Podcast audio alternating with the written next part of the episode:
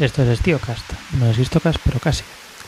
Es verano y ya sabéis que tengo especial debilidad por la época napoleónica y el conjunto del siglo XIX. Una época de uniformes llamativos, ornamentados y bastante cargados. Pero estamos en verano y en pleno agosto creo que no apetece ponerse el dolmán de usar húngaro, por mucho que te haga parecer una estrella de rock, o el gorro de piel de oso de un granadero de la guardia. Quizá podamos optar por vestir de una forma más fresca, más adaptada a climas cálidos como zuavos quizá. Y de esta curiosa clase de tropa que apareció en los campos de batalla del siglo XIX hablaremos en este ratito que compartiremos ahora. Preparemos la cerveza o cualquier bebida refrescante que tengamos cerca y empecemos el viaje. Y me preguntaréis, ¿quiénes son los zuavos? Para conocerlos hemos de viajar en el tiempo, a 1830. Por entonces Francia está conquistando Argelia, y ese año se crea la primera unidad de zuavos, que también serían conocidos como los chacales. Me refiero a los zuavos propiamente.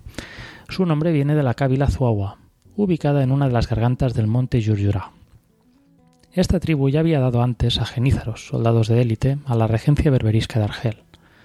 Como decía Paul Lorenzan, pobres, bravos y fieles, estos zuavos, excelentes infantes, por otra parte, se ponían, como en su día los suizos, al servicio de quienes les ofrecieran una soldada.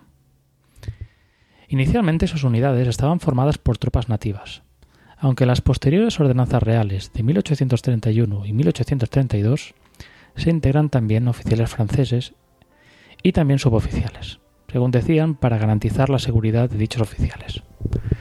Con el tiempo se irán incorporando cada vez más franceses nativos a la unidad.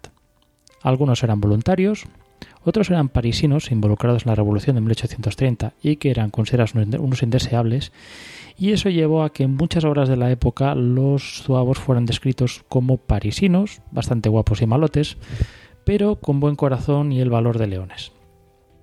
Tendremos que llegar hasta 1841 para que el rey Luis Felipe cree un regimiento de zuavos formado enteramente por franceses. Uno de sus organizadores es el coronel Christophe Louis Léon Juchold de la Mosière. Los tres batallones que se formarán se repartirán entre Argel, Orán y Constantina, de forma rotatoria. En sus filas pasarán grandes oficiales del Segundo Imperio francés, como los mariscales Senagnot, Pelissier, Robert o MacMahon. Más tarde, en 1855, se formará un regimiento de zuavos dentro de la propia Guardia Imperial. ¿Cómo luchaban estos zuavos? Los autores Evaristo Martínez Radio y César Montero nos explican. Además de poder combatir en formación cerrada como la infantería de línea, estaba entrenada para la realización de misiones específicas, tales como realizar descubiertas y reconocimientos, preceder a las formaciones cerradas como escaramuzadoras, proteger los flancos, actuar como tiradores en busca de blancos de oportunidad, debían aprender a tirar en todas las posiciones, sortear todo tipo de obstáculos y tener más iniciativa que el soldado ordinario por encontrarse en muchas ocasiones fuera de la vista de sus superiores. Ahora hablaremos de su ropa. ¿Cómo vestían los zuavos? Su uniforme se componía de borceguíes con polainas, un pantalón muy holgado, normalmente de color rojo, chaqueta sin cuello y el fez o chequia como prendas de cabeza. Si ponéis la palabra zuavo en cualquier buscador de imágenes, veréis muchas unas ropas muy cómodas a la par que llamativas. En los bailes del siglo XIX era habitual que algún invitado viniera vestido de zuavo. Como podéis imaginar, era un uniforme muy cómodo y práctico para luchar en un clima como el argelino. Y allí en Argelia fue donde se empezaron a distinguir hasta el punto que la expresión brave comme zouave o valiente como un zuavo pasa a ser habitual en el ejército francés. Pero, ¿esta reputación de élite está bien merecida o era puro marketing? Es indudable que en las campañas no convencionales del Segundo Imperio, como la toma de la Ouat en 1852, de la Cabilia en 1857 o la expedición a Siria de 1861, o incluso en la desastrosa intervención en México defendiendo el imperio de Maximiliano I de Habsburgo, se destacaron. Por cierto, si queréis saber más de la expedición a México, colaboré con el podcast de la Tortulia con un programa de drama humano hilarante sobre Maximiliano de Habsburgo. Los zuavos eran eficaces, aunque poco dados a preocuparse por los daños colaterales. ¿Quién lo era por entonces? Por ejemplo, en la toma de la Guad por parte de las tropas del general Pelissier, el 4 de diciembre de 1852 que comentábamos antes, se masacra a la mitad de sus 4.000 habitantes como represalia por la alta cantidad de bajas sufridas. Pero además de brutales, son imaginativos. creando secciones de reconocimiento a caballo en Argelia y México, y se demuestran temibles en el combate callejero, siendo una, de las unidades más destacadas en la toma de Puebla de 1863. Por otro lado, según los archivos médicos, los zuavos también destacaban en algo en México, encontrar enfermedades venéreas. Por lo visto eran dados a relacionarse con las indias mexicanas, consideradas por los médicos militares como inapropiadas. También, como a veces pasa en estos casos que hay poca disciplina, eran los más dados a desertar. Bien, hemos visto que los zuavos eran buenas tropas para luchar contra insurgencias, pero ¿qué tal luchaban contra ejércitos occidentales? Contra un ejército europeo típico de orden. Pues aquí tenemos altos y bajos.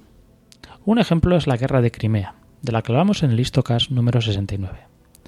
Cuando implica guerra de movimientos, lucha bien, como se ve en la batalla del Alma, el 20 de diciembre de 1854, cuando se meten por un flanco donde los rusos creían que nadie podía pasar y logran capturar parte de su artillería, siendo decisivos en la victoria aliada. Pero posteriormente, en el sitio de Sebastopol, el segundo de Zuavos será masacrado, intentando tomar la ciudad, solo quedando el primero en reserva en el asalto al Malakoff por parte de las fuerzas del mariscal MacMahon.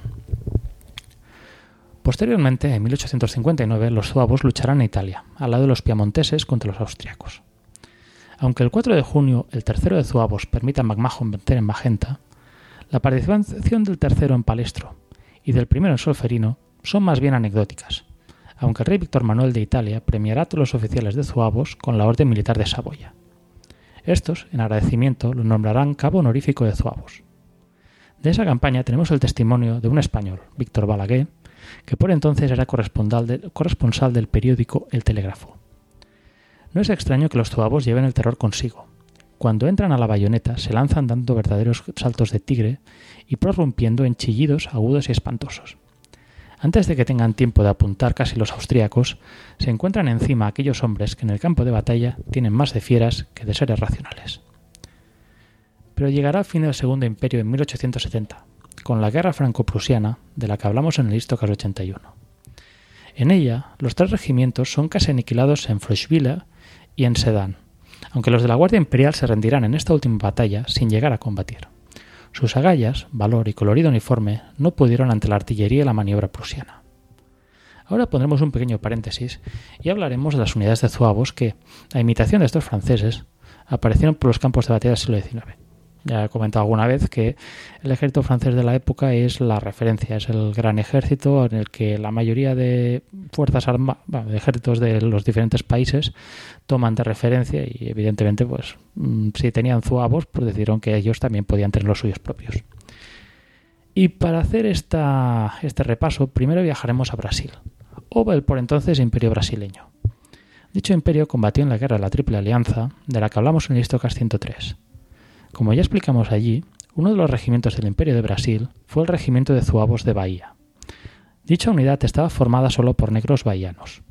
Algunos eran hombres libres, otros eran esclavos fugados a los que se les prometió libertad si sobrevivían, y los demás eran esclavos entregados por sus amos terratenientes para evitar que ellos tuvieran que ir al frente.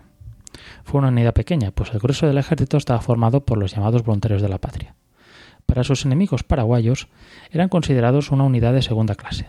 Pero las veces que chocaron lucharon con valor y demostraron lo errados que estaban sus enemigos. Seguiremos en el continente americano, donde en 1861 estalla la Guerra de Secesión. Uno de los generales de la Unión, George McClellan, ya había visto los zuavos en acción durante la Guerra de Crimea. Pero el que desató una locura por los zuavos en los States fue el joven Elmer E. Ellsworth quien formó en 1859 con una unidad de milicia estatal de Illinois los cadetes zuavos. Era una, unidad de exhibición que antes de la guerra iba haciendo espectáculos de orden cerrado por la costa este. A ver, no olvidemos que no tenían televisión por entonces y de alguna forma se tenían que entretener. El propio Ellsworth posteriormente crearía los zuavos bomberos, reclutándolos entre los bomberos de Nueva York, una gente dura y aguerrida. Pero esta unidad tendría una corta vida, como la de su jefe. Mientras estaban en Alexandría, en el estado confederado de Virginia, Ellsworth vio que en una taberna de la ciudad, la Marshall House, ondeaba la bandera confederada. Hecho una furia, entró eh, en la propia taberna y tras subir al tejado destrozó la bandera enemiga. Pero el propietario de la taberna, James Jackson, no se tomó nada bien esa intrusión y descerrajó un tiro con su pistola a Ellsworth, que murió al instante. Poco después, el propio Jackson fue tiroteado por el cabo de Zuavos Francis Brownell. El funeral de Ellsworth fue oficiado en, el ala oeste de la Casa Blanca, y las banderas ondearon a media asta. La unidad se disolvió a los pocos meses, pero se formaron unos 50 regimientos de zuavos, mayoritariamente en el norte, aunque posteriormente se han encontrado, unas 330 unidades de zuavos, la mayoría tamaño compañía, o sea, de unos 100 hombres aproximadamente. Por parte de la Unión tenemos zuavos sobre todo en Nueva York, de donde venían los zuavos de Duryea o el combativo 69 Regimiento, pero no fueron los únicos. Los Zuzus de Nueva, Jersey, los Vengadores de Ellsworth o los zuavos de Salem también lucharon en esa guerra. No olvidemos que muchas de estas unidades estaban formadas por emigrantes franceses o irlandeses.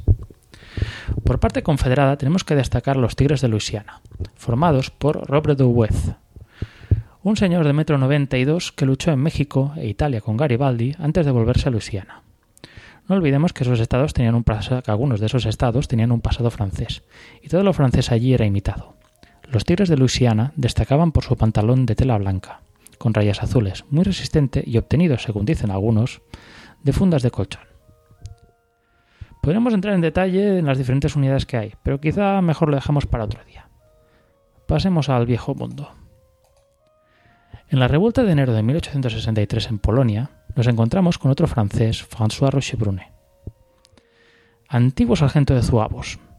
Con algunos voluntarios polacos, forma una unidad llamada los Zuavos de la Muerte. Como uniforme vestían unas camisas de algodón, un chaleco hecho de ante, una túnica de seda negra, una levita de seda negra también, calzas, una bufanda negra y blanca, botas altas de cuero hasta la rodilla, un fez rojo con un borde de piel de carnero, y una gran cruz blanca, cruz blanca bordada en el pecho. Si podéis, buscad una imagen porque son bastante góticos, harían furor en locales así. Se les llamaba así por su lema, victoria o muerte. Cuando Rocher Brunet tiene que volver a Francia por desacuerdos con los líderes de la revuelta, los zuavos de la muerte, no olvidemos que ese era su nombre, irán poco a poco desbandándose hasta la victoria definitiva rusa en 1864. Y ahora iremos un poco más al sur, Viajaremos a la Italia en pleno resurgimiento. En 1848, en los Estados Pontificios, en el centro de Italia, tiene lugar una revuelta en la que se forma la República de Roma. El Papa Pío IX, o Pío IX, como los dulces, tendrá que huir a Gaeta y no volverá hasta que la revuelta sea reprimida por una fuerza expedicionaria francesa apoyada por algunas unidades españolas al mando del general Fernando Fernández de Córdoba. Visto el mal papel del ejército papal de entonces, se acomete una seria reforma, en la que participa el general francés Lamoricière, quien por entonces había sido exiliado de Francia por Napoleón III. Como Lamoricière había organizado regimientos de zuavos franceses, decidió organizar un regimiento de zuavos para el Papa. Al primer momento se les llama los Tirailleurs Pontificox, o también conocidos como los Volontaires franco-belges, los voluntarios franco-belgas, pero serán disueltos en enero de 1861 para formar definitivamente el Batallón de Zuavos Pontificios. En la corte del Santo Padre se decía, es muy de franceses vestir a los defensores del Papa como maometanos, con cierta ironía.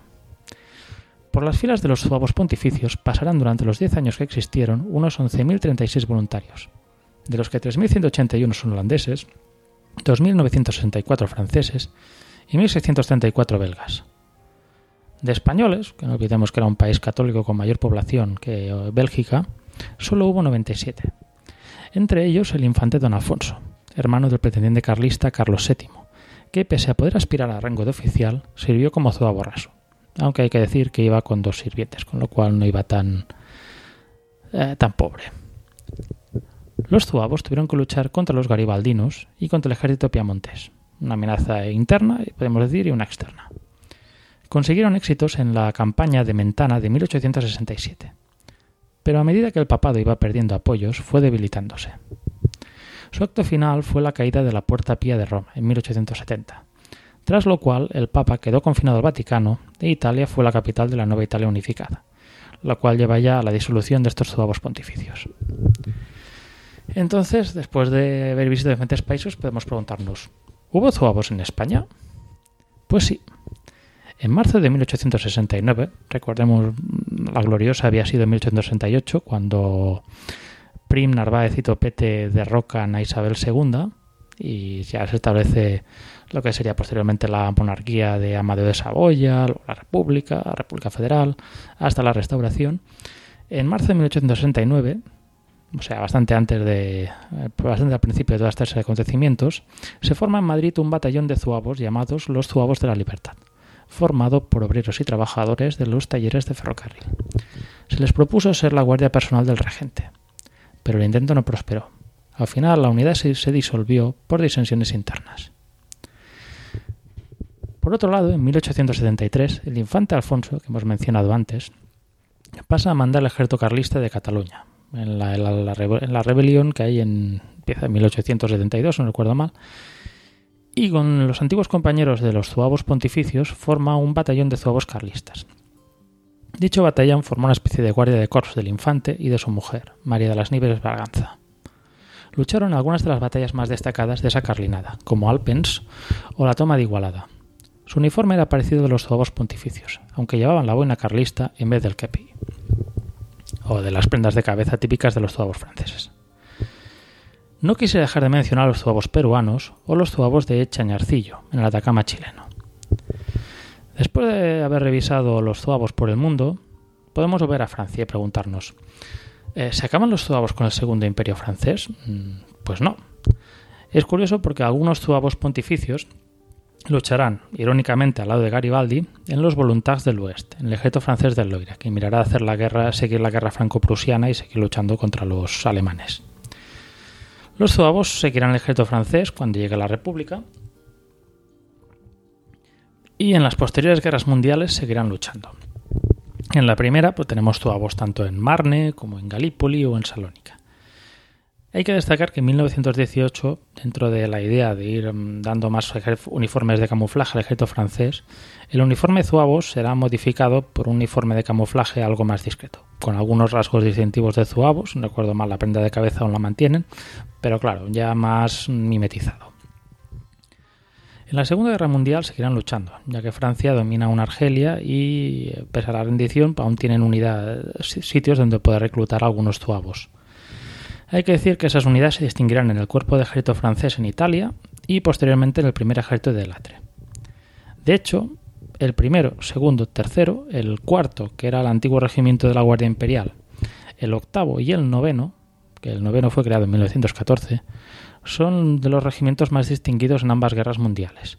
De hecho, solo superados por el regimiento colonial de Marruecos. Hay un mito dentro de los que son aficionados a la historia del ejército francés, que es que los regimientos de zuavos eran regimientos sefarditas, regimientos formados por judíos de, origen argelino, mm, a los cuales se les dio la ciudadanía a partir de 1870. Hay bastante de mito, por lo visto, pues, estudios posteriores no recaban este hecho, como también, pues bueno, la idea de, según que autores comentan, que esos zuavos franceses buena parte eran también, contaban también con emigrantes españoles. Hemos hablado de los zuavos posteriores a la, a la Primera Guerra Mundial, la Segunda, y hay que decir que hasta 2006 aún hay unidades de zuavos, cuando posteriormente, eh, a partir de ese año, ya dejan de haber unidades que podríamos decir continuadoras de las tradiciones zuavas. Sí que hay unidades pues, de la Legión extranjera francesa, de los Espaís, pero los zuavos ya no. Hay que decir que, bueno, no hay planes que van a surgir, por mucho que el ejército francés ahora con Macron parece que tiene ideas de hacer soldados voladores como el proyecto este de Frankie Zapata que se vio en el último desfile de la fiesta nacional del 14 de julio y bueno, quién sabe, quizá en un arrebato de gracia podríamos ver los zuavos voladores. Yo al menos lo dejo aquí en la mesa y a ver si Macron le parece. A nivel delegado, podemos decir que, bueno, si buscamos los buscadores en Google, hay muchas ilustraciones de zuavos, desde grandes pintores clásicos hasta artistas modernos como Giuseppe Raga, Don Troiani. Eh, realmente tenéis un amplio repertorio a cual más colorido. A nivel local de aquí de España, hay que decir que en la fiesta mayor de Terrassa hay una unidad de trabucairas que están vestidos como zuavos carlistas y lo mismo sucede también en Bocairén, por lo que he podido mirar. Y si recordáis hace un tiempo en las noticias, cuando hubo una temporada de lluvias fuertes en París y parecía que el, que el Sena se tenía que desbordar, la referencia era siempre el, el zuavo del Puente del Alma. Me explico. Resulta que el Puente del Alma, o del Alma, hay una estatua de un zuavo y en función de su altura, de la altura en la que está el agua respecto a ella, pues sabemos si hay probabilidades que se desborde el Sena o no. Eso si alguna vez hay una otra lluvia fuerte en París, pues podréis fijaros en ello. En fin, como veis, he ido resumiendo bastante cosilla, es todavía porque es muy manida la expresión, pero daría para un histocast. Y bueno, espero no haberos aburrido demasiado y ya, nos veremos para septiembre. Espero con cosas más nuevas y mientras tanto disfrutar del verano, felices vacaciones los que las tengáis y un abrazo a todos. Adiós.